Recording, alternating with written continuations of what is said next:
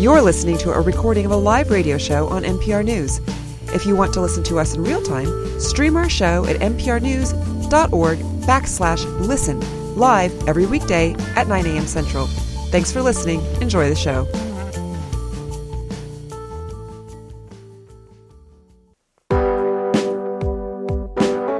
Good morning. I'm Kerri Miller, and this is Flyover 2020, an election year series from the Midwest about the Midwest in tumultuous times.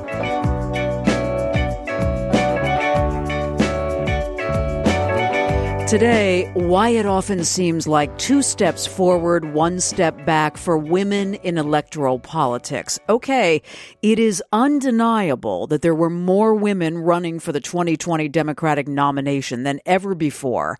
Have you noticed who the field has narrowed to?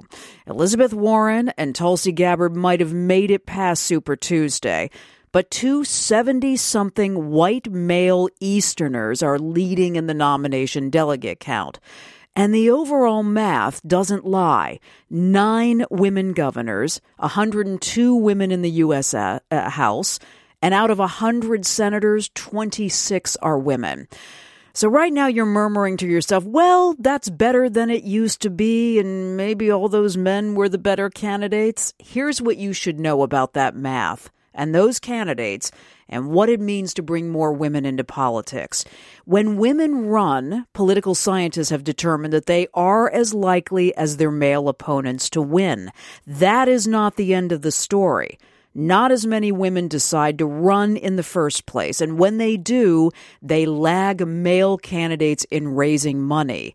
And you've seen what a difference fundraising has made in the 2020 nomination race. So, as our guests join us, I especially want to hear from women who have thought about a career in politics.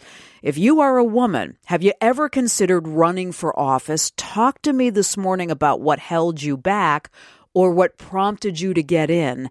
What did you encounter? And as a voter, do you notice that women candidates confront more negative social media and gendered campaign coverage? Because that's what the research tells us. So, voters and prospective candidates and women who have run and women who are thinking about it, I want to know about what made you get in, what held you back, what did you encounter on the campaign trail. And voters, I want to hear from you about whether you notice the kind of negative social media that women candidates encounter. Do you notice the gendered media campaign coverage? And that's what the research tells us. So I'd like to hear from you on how you perceive this. 651 227 6000 800 242 2828 and on Twitter at Kerri MPR. Erin Vilardi is with us, founder and CEO of Vote Run Lead, a training program to help women run for office and win. And she's with us today from Washington, D.C. Erin, welcome. It's really good to have you on the show. Thanks so much, Kerri. Dianne Bystrom is with us, Director Emeritus of the Carrie Chapman Catt Center for Women in Politics. We find her this morning in Omaha, Nebraska. And Dianne, welcome to you. Good to have you on the show. Uh, great to be here. Dianne, I wonder if you look at this nomination field with so many accomplished women at the beginning for the Democratic nomination and say, well, significant progress? Or do you say, look where we've ended up, uh, you know, two men vying in the nomination delegate race. How do you see what happened? Well, I would say yes to both. It was significant, I think, that we had such a growth in the number of women uh, candidates running for the Democratic nomination for president. So that was a plus. But of course, what it's winnowed down to is the fact that we only have two women left of the initial that that ran. And I do think it's because a couple of factors, and you mentioned it in your intro to the show, is you know, my research has focused on since about the early 1990s on women's media coverage. And what we've seen is an improvement in their coverage when they run for uh, state office and also for Congress. But what has not improved is the coverage of women running for president. And I think we've certainly saw that in 2016, and we saw it again in this primary. Yeah, Erin, I'd love to hear how you characterize the kind of media coverage that you've seen in, in this nomination race. Again, you know, uh, with the caveat of what Dianne said, we're seeing it, improvement in congressional races and maybe statewide races, but we all pay attention to the presidential race. What'd you see? Sexism. No, no question, huh? Because, you know, it, it just because it is less sexism doesn't make it any better, right? We we actually have a new form of how women are being discriminated against, and that's around social media and the deep harassment. So, on top of the coverage um, in which we saw, you know, through the Me Too movement, the decision makers who actually decide the narratives are those also, you know, participating in um, often unlawful or at least unprofessional behavior. Right? They're they're at the at the very national level. Um, when we saw it with the you know, what women are calling the erasure of Elizabeth Warren uh, after she wasn't included on a poll because they didn't have the budget for a sixth candidate, even though she was polling number two nationally at the time, or her uh, lack of coverage on raising $29 million in February. Um, you know, we we need to name it so that we understand that the problem is no longer that we do not have qualified women. Right. In fact, we have a slew of overqualified women who are running from everything from city council to Congress. The conditions that women are running in are actually not allowing them to move forward. You've just brought up something I, I also wanted to dig into, which is do you think we are past the idea that a woman's resume, you know, has to be twice as long as a man's to run and that voters still ask look askance if it doesn't have certain things on that resume. Are we beyond that? Because i have to say the women that joined this this 2020 uh, nomination race came from a lot of different backgrounds geography life experience professional experience. What what do you see happening uh, on that front uh, That's well, where I'm hopeful. I see a wide range of diverse women, both uh, racially diverse, younger women running across the country, uh, women stepping forward in more rural communities.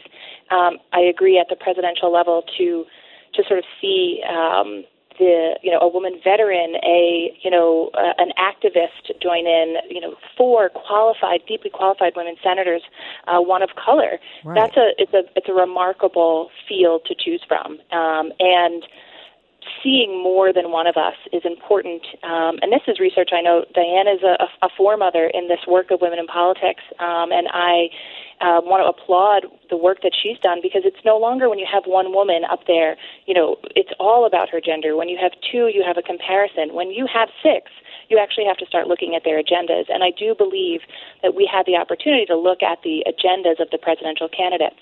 But I also deeply believe that, you know, both Warren as the more progressive candidate and Klobuchar as the more moderate candidate, in both ability and capability, you know, should have been the leaders in the progressive lane and in the moderate lane, except for the fact that we have this sort of invisible weight around gender that we can't seem to break through, that we can't seem to um, really attached to that leaderly presidential, you know, can she beat Trump narrative that that is, as we know and we saw on Super Tuesday, how voters were going to the polls to make their decision. Yeah, Dianne, I'm going to come to you on this resume template in just a minute, but I want to grab a call from Christina in Duluth. Christina, thanks so much for calling. Tell me a little bit about yourself. Hi, I've been living in Duluth for about 12 years. And in the last maybe five or six, have wanted to pursue putting my voice into the political system to um, help the community, um, help the marginalized community here in Duluth. I'm Anishinaabe, uh-huh. and I have done a lot of due diligence with regards to getting into city council races, representative uh, races for our area, and I've been asked. I've even been asked to run for Congress. Uh-huh. And when I start looking into these opportunities and people encourage me to put my name in, two things have, have happened. One is I've been asked to step aside and let somebody else run, hmm. even though people have asked me to put my name in. Other potential candidates have asked me to step aside. And two, the networking does not seem to encourage women or women of color and indigenous women in particular to feel successful with running a campaign, um, considering the amount of work I would have to do to run for the same seat. Um, and I've worked with organizations in, out of the Twin Cities who do help women run com- campaigns, and I've reached out to them. Mm-hmm. And unfortunately, they're still either in the beginning or mid level stages of really understanding how to get women of color and indigenous women in political seats. Okay, so Christine, I'm so glad you called in on this show because you've got two women who are deeply immersed in this, and Dianne with a lot of history to this. Is what Christina is saying familiar to you? Have you heard this from other women who'd like to run? Yes, and I think what she's getting at are a couple of things. One is a political ambition, which we talk about in the field, and men have a greater political ambition, about 16 to 17 percent larger than women.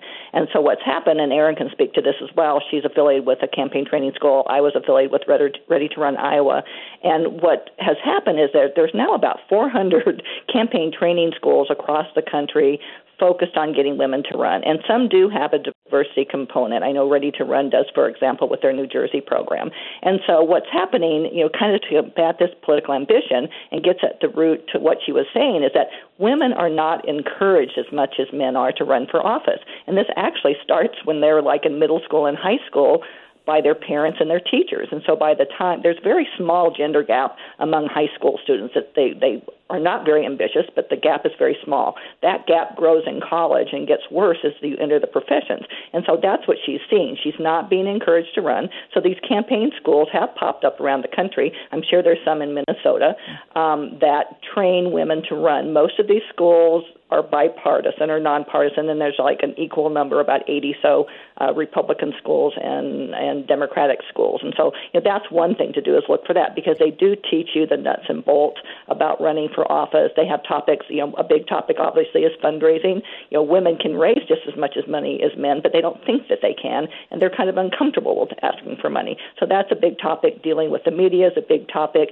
Just all sort of communication, uh, not only giving you know speeches, but also what your website should look at, and, and today what you should do on social media. And yeah. so those are those training programs all provide that. So, Erin, uh, this whole thing that Christina talked about was step aside, as in, would you consider running? Well, we have somebody who has more experience. You may have to wait your turn. And what she said about the networking to raise money. Money's important in a congressional race. Speak to those things specifically, if you would. Absolutely. And she's also talking about the experiences of women of color stepping into a system that has not built been built for them by any means. Yes. And so the network component, um, you know, Vote Run Lead has been, uh, we launched in Minnesota. We are deeply committed to um, making sure that the women leaders of Minnesota, like Christine, have the network and resources that she needs. And, and both Emily Larson, who's the mayor uh, of Duluth, and uh, Janet Kennedy, who's the first African American woman on the city council in Duluth, are part of our community. And I, I want to shout them out because I know that those two women would are, are taking coffees or having these conversations because what women and especially women of color need and we're teaching this at vote run lead is you need an insider and outsider strategy uh-huh. you can't rely simply on the party politics and the infrastructure of parties because they're a little bit afraid of this new wave of women, this new wave of women of color stepping forward.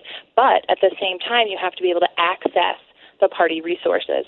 As an outsider, what you're you're sharing and saying to voters is, "I'm going to bring a fresh perspective." So, what we've seen, particularly around women of color running and running successfully through the Vote Run Lead program, is really navigating that insider-outsider strategy well and understanding that you're going to get both racism and sexism on the campaign trail. And how do we prepare you to talk about that? We teach women how to run as you are. I'm not interested in teaching you how to, you know, sort of handle somebody at the doors who's going to say something inappropriate. We've got to figure out how you you don't need to knock on that door, right? And and if someone's coming at you on social media, this is not about being quiet. This is in fact about putting that screenshotting that, letting the police know that this is a person to be watchful for, putting that on social media and making helping the community have you shame that person and for that behavior because this is about changing not only who is running, but the system and the the environment around those women, because those things have for too long been acceptable, and that's the narrative that has to change. Um, and so, I'd be happy to, you know, offline connect Christine to. Yeah, I, I, was just going to say, Christina, if you would give us some uh, some contact info offline to one of our producers, and we'll make sure that you link up with Erin. Okay. Because sure. you've got um, some role models there. Yeah, you wanted to add. Women winning. Yeah, I've already linked up with Women Winning and Vote Run Lead. I went to their trainings. And what I'm trying Yay. to emphasize is that, and I good friends with Emily Larson, and I know Janet Kennedy very Good. well. I helped her with her campaign.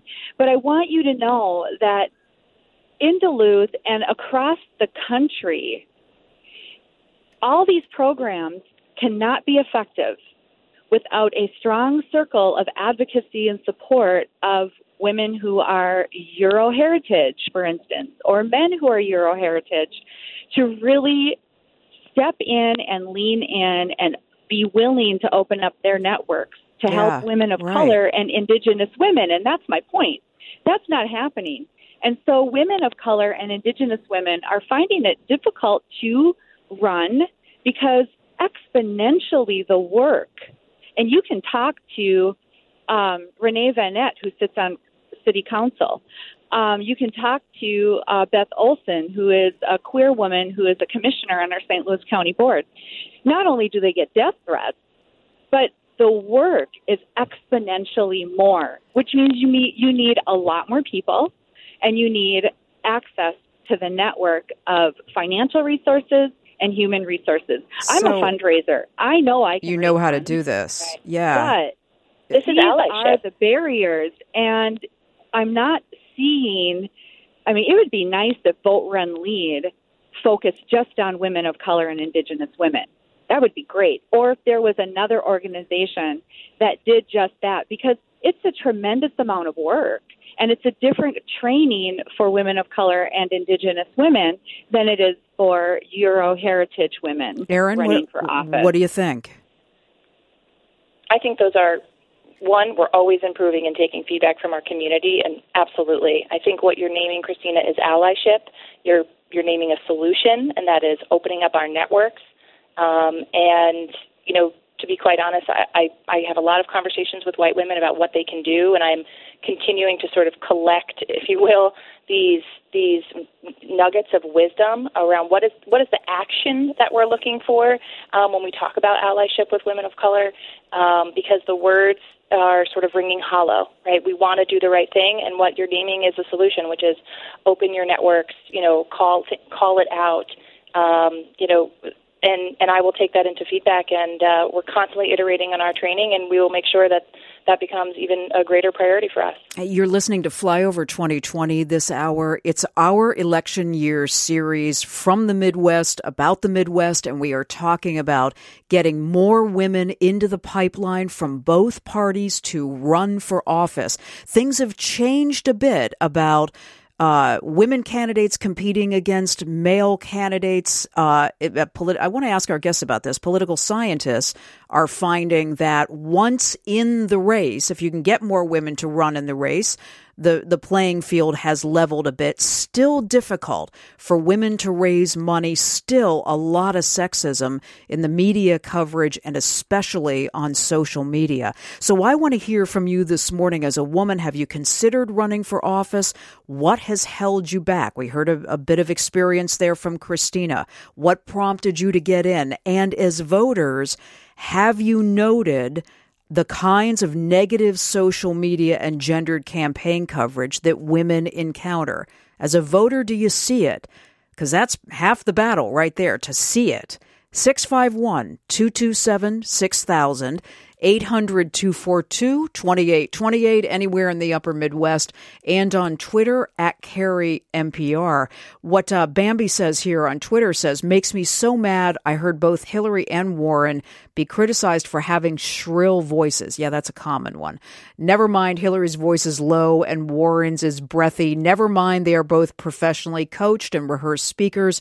What does it have to do with policy or competence? To the phones here to I Lou in the Twin Cities. Hi, thanks so much for waiting. Yeah, thanks so much for having me. Um, you know, I just I, I thought about running for office, um, and it was um, and I contacted Women Winning, um, and I'm a person of color. I'm an immigrant, um, and so I was just um, energized by uh, you know uh, female leaders like Ilhan Omar and so on that you know made it possible that people like her could be elected. I Yeah. could definitely do it too. Um, and so I went into it with with this, and that I had the passion to serve. I wanted to serve. I had the knowledge to do so. Um, but once we got through the process, I realized that as a first generation, anything for my family actually, um, that I did not have the connections required to raise the money. I did not have uh, the community. I did not have any of that, which is required to even begin to run for office. Um, additionally, you start to see kind of the reaction towards, um, eh, you know, female leaders, including Ilhan, but also white women, right? They are threatened. They um, the post on social media is so ugly. Uh, it's, it's very discouraging. So there's that daunting first phase, and then there's the second part where you see them and you see how they're treated, and you start to question why why would anyone elect someone So- like me who stands at an inter- intersection of being a female, black, and an immigrant? I'm really right? glad So you. There's a lot, of, a lot of that. Yeah, I'm really glad you called because Dianne, I want to come. I I wanted to come back to this question about as you as you help prepare women uh, of ILU's background and concerns about what it's going to be like out there on the campaign trail. Is this about? Well, you are just going to have to endure this. I mean, this is at the moment. This is what it's like, eh, particularly for a woman of color to run. Or are there specific, uh, I don't know, techniques, uh, methods to to combat that? It, if the environment is not going to change as quickly as we hope it would. Yes, and I think you know, and Erin can, Erin can speak to this as well. In the time that I ran Ready to Run Iowa uh, for about ten years, we were constantly changing our program to fit the political environment, and all the other schools I know are the same thing. And so, what has happened with Ready to Run is that we have gone from one workshop, for example, on communication, to three separate workshops, uh, particularly because of social media. And then something that's really happened since really 2016, maybe a little bit earlier, is how to deal with this, these threats on social media. And Erin's talked about one way to do that: report it. And so schools are the training programs I'm aware of, including Erin's. They do deal with these issues. They're constantly changing, constantly improving to fit the political environment. Most of them rely uh, not only on research from uh, political scientists and communication uh, scholars, but also on the the experiences of women who have run. And so, you know, I would say that, you know, attending a school like this would be helpful to you. And I and I think the fact, and Erin talked to this earlier too, is that we are seeing such a new, diverse field of younger women running for office, and that should be encouraging to other women of color, to other uh, immigrant women, and that we are seeing this. And so, again, I think this gets back again to political ambition and the fact that women are more nervous to run for office because of the things that she just said. I Yeah, mean, so right. it is kind of scary. No wonder I- the I do- pipeline is Yeah, clogged. yeah. Yeah. And Right. I and I want to get back uh, just a quick answer to your question. And you know, I'm, I'm working uh, on a book, co-authoring a book on women in politics that should come out in August 2020. And one of the things that's happened, it is true that when women run, they win at about the same rate as men. But new research has shown Ah. that there have been several studies that look, and, and it's the same thing, but they've looked at the qualifications of men and women running in a Uh-huh. certain cycle. What they found out is that the women have a much stronger resume. And so what it is is yes, they do win when they they they win at the same rate as men. But the studies, and I think there's two or three of them that have wor- looked at that. But they found is that they're basically they're winning because they have greater qualifications than the men. So- and I think that's what you saw in this year's presidential for sure. I the mean, so for far. sure, Dianne. I mean, so some of that is this, you know, gender bias. I won't vote for a woman has given way to. I'm going to demand that she demonstrate her competency again and again and again. Right? That's. Yeah, yes. I, I mean, that's voter expectation. Erin, uh, I want to come to you in a minute, but I want to take a call here from Ruth in Fargo, North Dakota. Hi, Ruth. Are you here to say you can do it? You can win? That's my experience. Good. Yes. Hi. Thank you for having me. Yes, a friend um, texted me and encouraged me to call in. And I'm glad you did. Encouragement. What's your Yeah. story? Tell me. Um, well, I'm a Native American woman um, enrolled in a federally recognized tribe, MHA Nation. Um, grew up on a reservation, but I'm currently serving a four-year term um, in the state legislature in North Dakota, representing Congratulations. District 27. Wow. Yes, Way thank to go. you. Okay, so how did you overcome some of what uh, our other callers have talked about? Okay, building a a network of uh, of people who will work with you on the campaign and give to the campaign. What'd you do about that? Um, just a lot of grassroots efforts, really. Um, I ran in 2016 for the first time ever, and it was a statewide race. I ran for insurance commissioner, didn't win. stayed involved and then ran again in 2018 um, for a legislative seat in the House, and I won.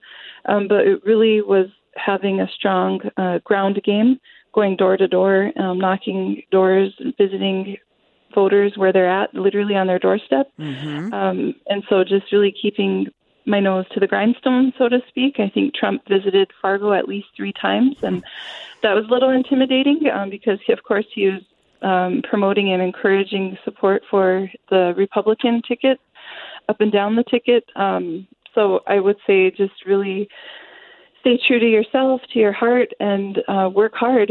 Um, and really, I think someone mentioned on this call that you know the work might scare people away, including Indigenous women and women of color. And and I want to say that's not true. Um, I actually welcome the work, and I outworked um, my opponents. I outworked um, all of the candidates within our party, and so not only in the campaign trail but also in the legislative session. Um, so I think saying Indigenous women and women of color are afraid of the work is a very, very um, untrue statement, and I'm here to provide testament to debunk that stereotype. Ruth, uh, we also heard from women who you know, had to brace themselves basically for the kind of stuff they'd encounter on social media and, and some of the things that voters might say.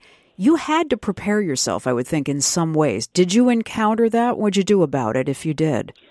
Yeah, and I think the preparation really begins at birth. To be honest, um, I've been dealing with the, this, these sorts of things all my life, um, with unkind um, stereotypes and misperceptions of who you are, even as a, a person from Native American background or living on a reservation. Um, it's been, I think, my whole life has prepared me for this. Um, but nothing really prepares you for, like, say, attacks that are targeted towards your children or your family. Um, so I would say that is something to consider, but it's not something that should deter you or make you afraid to jump in the political arena because I believe these sort of targets um, are intentional to scare others from not running for office. That, that's so the consequence, say. right? Then then yeah. women retreat from uh, Ruth. And I, I, think it's intentional. I think people do that on purpose so that no right. more women like you will run for office. For sure, it's a scare tactic. So you've served two terms. Are, are you in the middle of your second term in the legislature? Um, yeah, so North Dakota is a little bit different. Um, we we don't meet every year for our legislative session. We meet every other year, so we're in our interim committee work. Okay. Um, so within a four-year term, you'll have two legislative sessions. And what are your political next, What are your political ambitions? To get reelected and to help get more people of uh, fresh, diverse perspectives to serve in our state legislature. And to run for governor someday. I will help encourage more people to run in every level of government, um, but also really wanting to work to make sure we have good policies coming out um, that work for everyone in our mm. state of North Dakota. I'm so glad your friends were listening to the show and texted you when you called. Thank you. Yes. Really yes, encouraging you. to hear about your experience. You're listening to Flyover 2020. We're talking about women running for and winning office. What holds women back from making the decision to run? What about the experience of women like Ruth who have run and won? And what is the political science research telling us about why some women just opt out? Erin Vilardi with us, founder and CEO of Vote Run Lead, and Dianne Bystrom with us, director emerita of the Carrie Chapman Catt Center for Women and Politics. More of your calls and questions, 651 227 6000, 800 242 28, 28. I have to say it's really exhilarating to hear from so many young women who are thinking about running or running for office or who have actually run and won. So I'd love to hear from more of you this hour. And on Twitter, at Kerri MPR. Back to our conversation, Flyover 2020 with Erin Vilardi and Dianne Bystrom. Erin, I wanted to give you a chance to uh, weigh in on what you heard from Ruth and maybe a couple of the callers before that. Uh, what, what are you taking away from that? So, one, Ruth Buffalo is a national treasure. I hope she does run for continued higher office. Um, but two, she raises an excellent point about um, the idea that the kind of negativity coming at her, coming at women of color, is actually quite intentional. to make sure that you remain a first and only. And we, when we move past the first and only, is when we begin to see every day becomes normal for women and for women of color to be serving in public office. So the demand has to be there. More of us do have to run in these, you know, not so great conditions. But we have a tool, and Minnesota very much has a tool to change the system of how we elect women, which is ranked choice voting. And we saw what ranked choice voting can do for city elections in towns and cities across Minnesota, for the state of Maine that has just passed it statewide. When you have the opportunity to, you know, put your first choice and your second choice and your third choice, you, um, one, you take away anything that happened around early voting, like on Super Tuesday, when, you know, oh, oh what happens to my vote now that so and so has dropped mm-hmm. out. Mm-hmm. So that's, that spoiler effect um, is mitigated. But what ends up happening is then, the the parties and the pundits can't really pit one another against each other. Instead, you have to go to the firefighters union and say, "Hey, I know you might be voting for Jim on your first choice, but let me be your second choice. Let me tell you where I agree with him and where I differentiate." And it increases civility. And we know that civility is one of those barriers, those cultural barriers that women look at politics and go, oh, can I get it done in that kind of environment? Right. Because we're not running for ego. We're not running for the same reasons. Most women, majorities of women, are running to get something done. So, one, more of us have to keep running in these not so great conditions, but the rest of us have to be fighting to change those conditions. And one of those things can be ranked choice voting. Just want to note here uh, for women who um, are thinking about this and worried about the social media environment, the Wilson Center put out a report, and, and, I think this should be noted here. Male and female candidates receive a similar amount of attention on social media. The difference is in the kind of coverage that women get more attacks, more gender specific put downs, more disinformation. Dianne, does do those kinds of virtual attacks work because they raise these sexist perceptions that we, many of us, already hold, whether it's subconscious or whether it's overt. Yes, and I think there's just been uh, really recently research on social media uh, and attacks uh, men versus women. And I've seen that report. And yes, they get about the same kind of commentary, but there is a certain sexism involved uh, and racism, quite frankly, when women of color run in their Twitter feeds. But you know, there's ways to deal with it. And again, I think that you know one of the things, for example, is that you can have a locked Twitter account, and so and and, and you can report things that, that that do show up. And so there are ways to manage social media so you're communicating with your followers, the people that you want to communicate policies to. You know, one of the recent studies was on the 2016 campaign, and it really showed that Hillary Clinton used her Twitter account much more than Donald Trump or even Bernie Sanders to talk about her uh, agenda, her policy agenda. And so Twitter can be a good thing. You know, I think candidates need to learn how to use social media effectively, and they need to learn how to turn off or you know report or uh, you know a, a thing that a lot of candidates do is that they they you have to be approved to follow them and so certainly then that helps you get rid of some bots uh, and so I think you know people just need to be savvy about the, so, the use of social media. And I think all the campaign schools I'm familiar with have now taken a larger look at social media to allow women to have a presence but know how to manage it. By the way, we're getting news here via CNN that Senator Elizabeth Warren has ended her presidential campaign. No word yet on who she will endorse, but that news coming in via CNN that Senator Elizabeth Warren has decided to end her presidential campaign. Dianne and Erin, that probably disappoints you, given what we've been talking about this morning. Erin? Deeply. It deeply disappoints me. I. Yes. It, go, go on. have a sort of constant frustration um, as we have seen the sort of 2016 um, you know, Hillary conversation of I would vote for a woman except not that woman. Mm-hmm. Um, and then you had, you know, I wish Elizabeth Warren would jump in the race. We had Elizabeth Warren jump in the race, and, and even among her peers, you, the idea of electability is still mired in sexism and misogyny. That it is, we cannot yet imagine our country being led by a woman, a, a deeply qualified woman. Um, and at the end of the day, the late decision makers for Joe Biden were we're voting for you know and, and, and it's clear uh, you know most democrats are saying i'm voting on electability i.e who can beat trump right we cannot imagine it um, the New York Times cannot give a single endorsement on it, right? I mean, there's so many places that we can look, um, and I also want to shout out the women who have stepped forward for Elizabeth Warren. Um, the idea that somehow she is a spoiler to Bernie or that she is, um, you know, t- taking votes away um, is also uh, part of that conversation in which we we cannot actually allow her that agency to run her own, own campaign.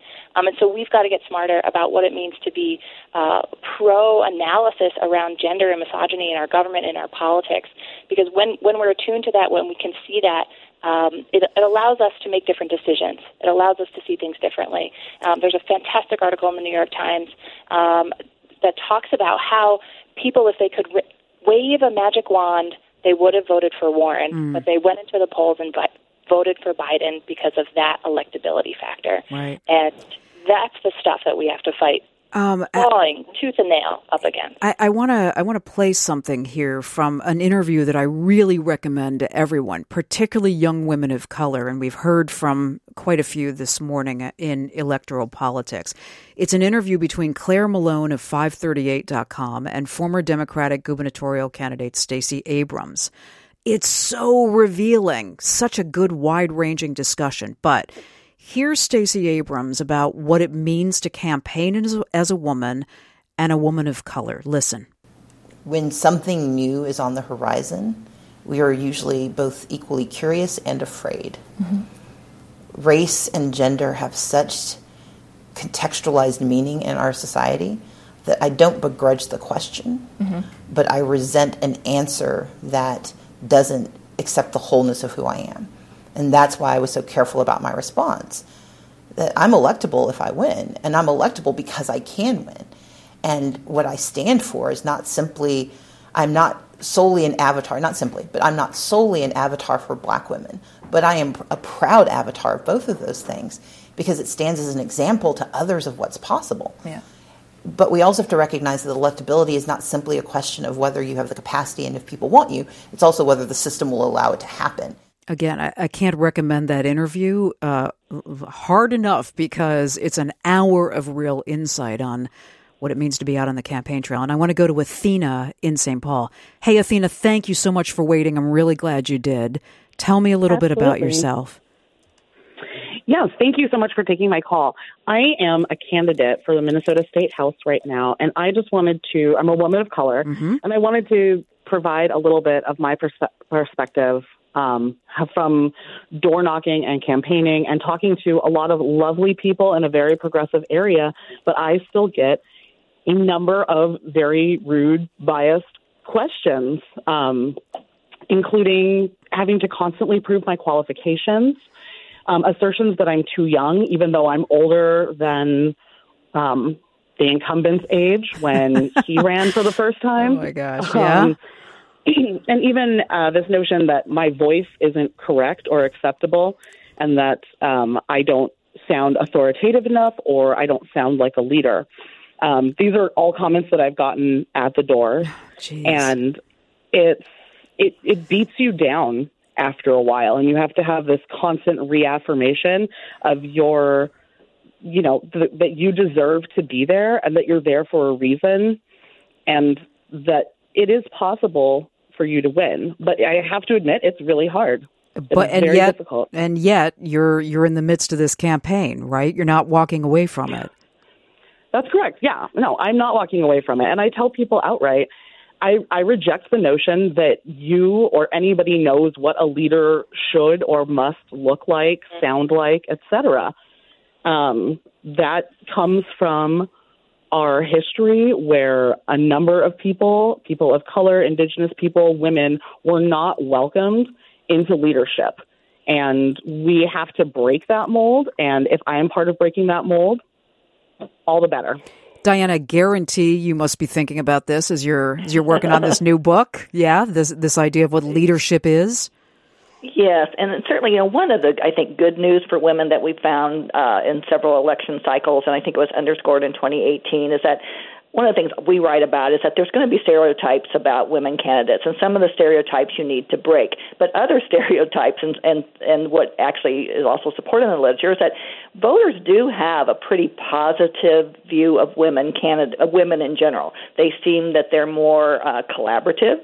They feel like they are less uh, partisan, less confrontational. And so some of the reasons that maybe these women not only won in 2018 and look, you know, look forward, you know, we have a, a lot of women running in 2020 is that in this sort of partisan, this horrible partisan uh, era of our times that voters are looking at people, you know, I think that's why in frankly Biden gets a boost. They're looking for people that they view as kind, that they look as collaborative, and they look at being able to work across the aisle. And so that actually are some leadership traits that um, women have and voters feel that they have. And so there are some traits I think that women can um, that they can emphasize in their campaigns. You know, voters think that women are more honest. They think that they're less corruptible. And so there are a lot of traits that voters uh, hold for women candidates that they can capitalize on, uh, especially in this uh, partisan time. Athena, I- I'm curious about how the fundraising has been going.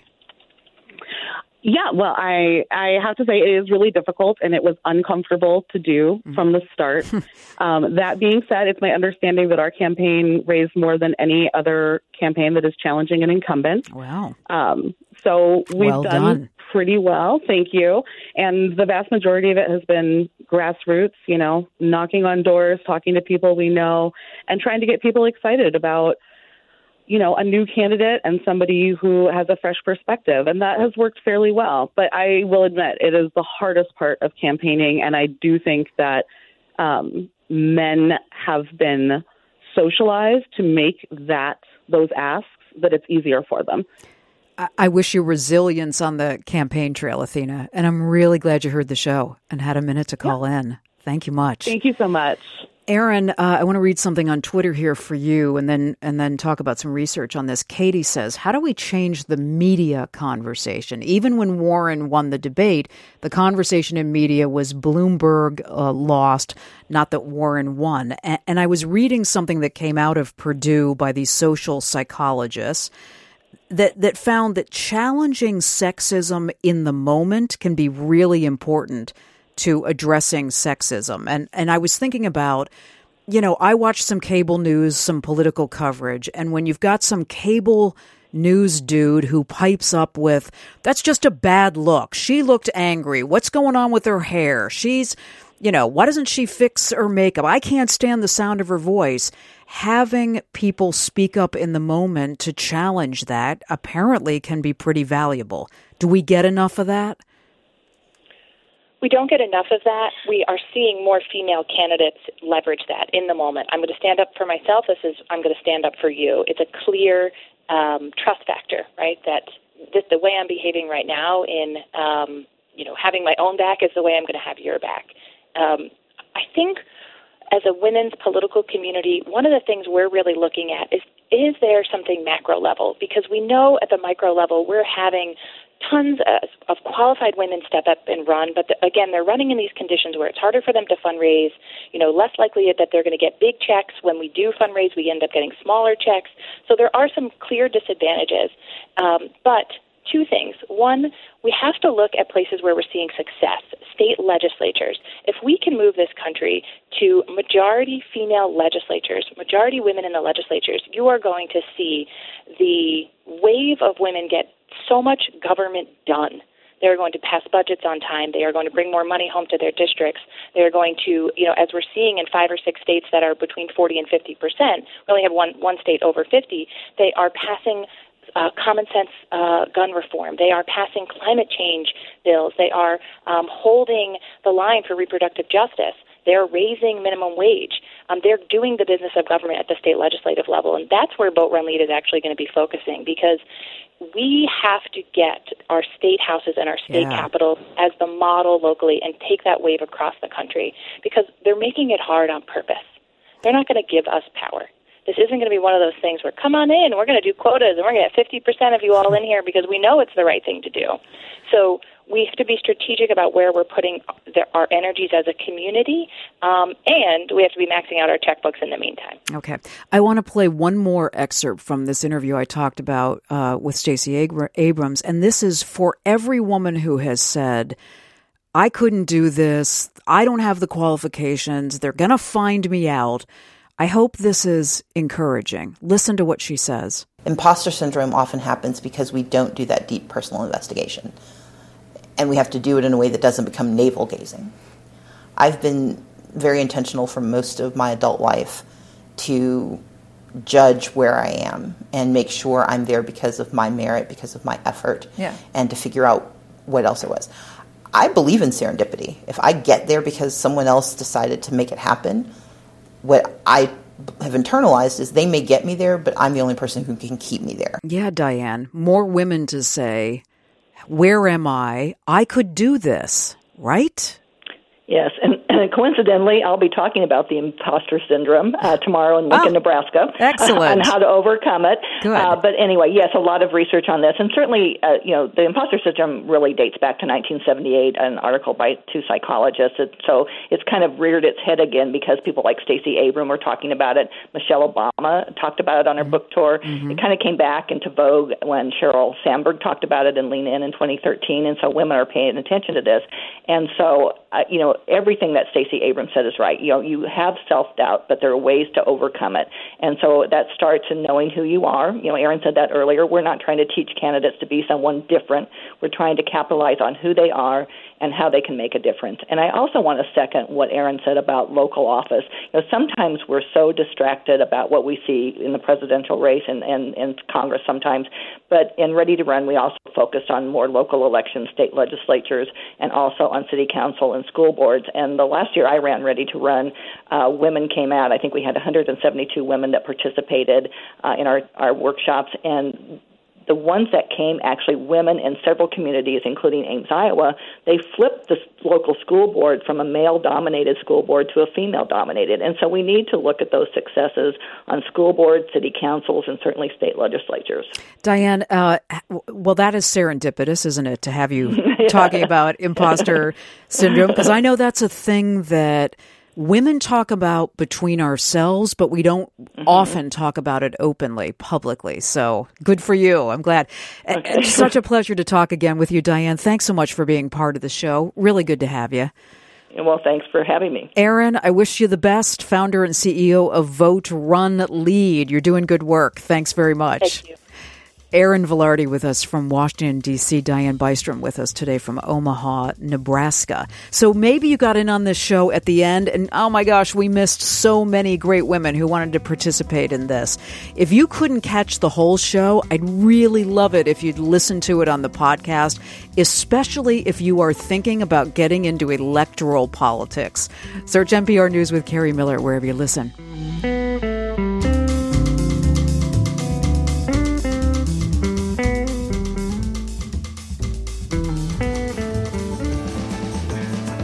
You just heard a recording of a live radio show from MPR News. If you'd like to hear more conversations like this, subscribe to our podcast. And thanks for listening.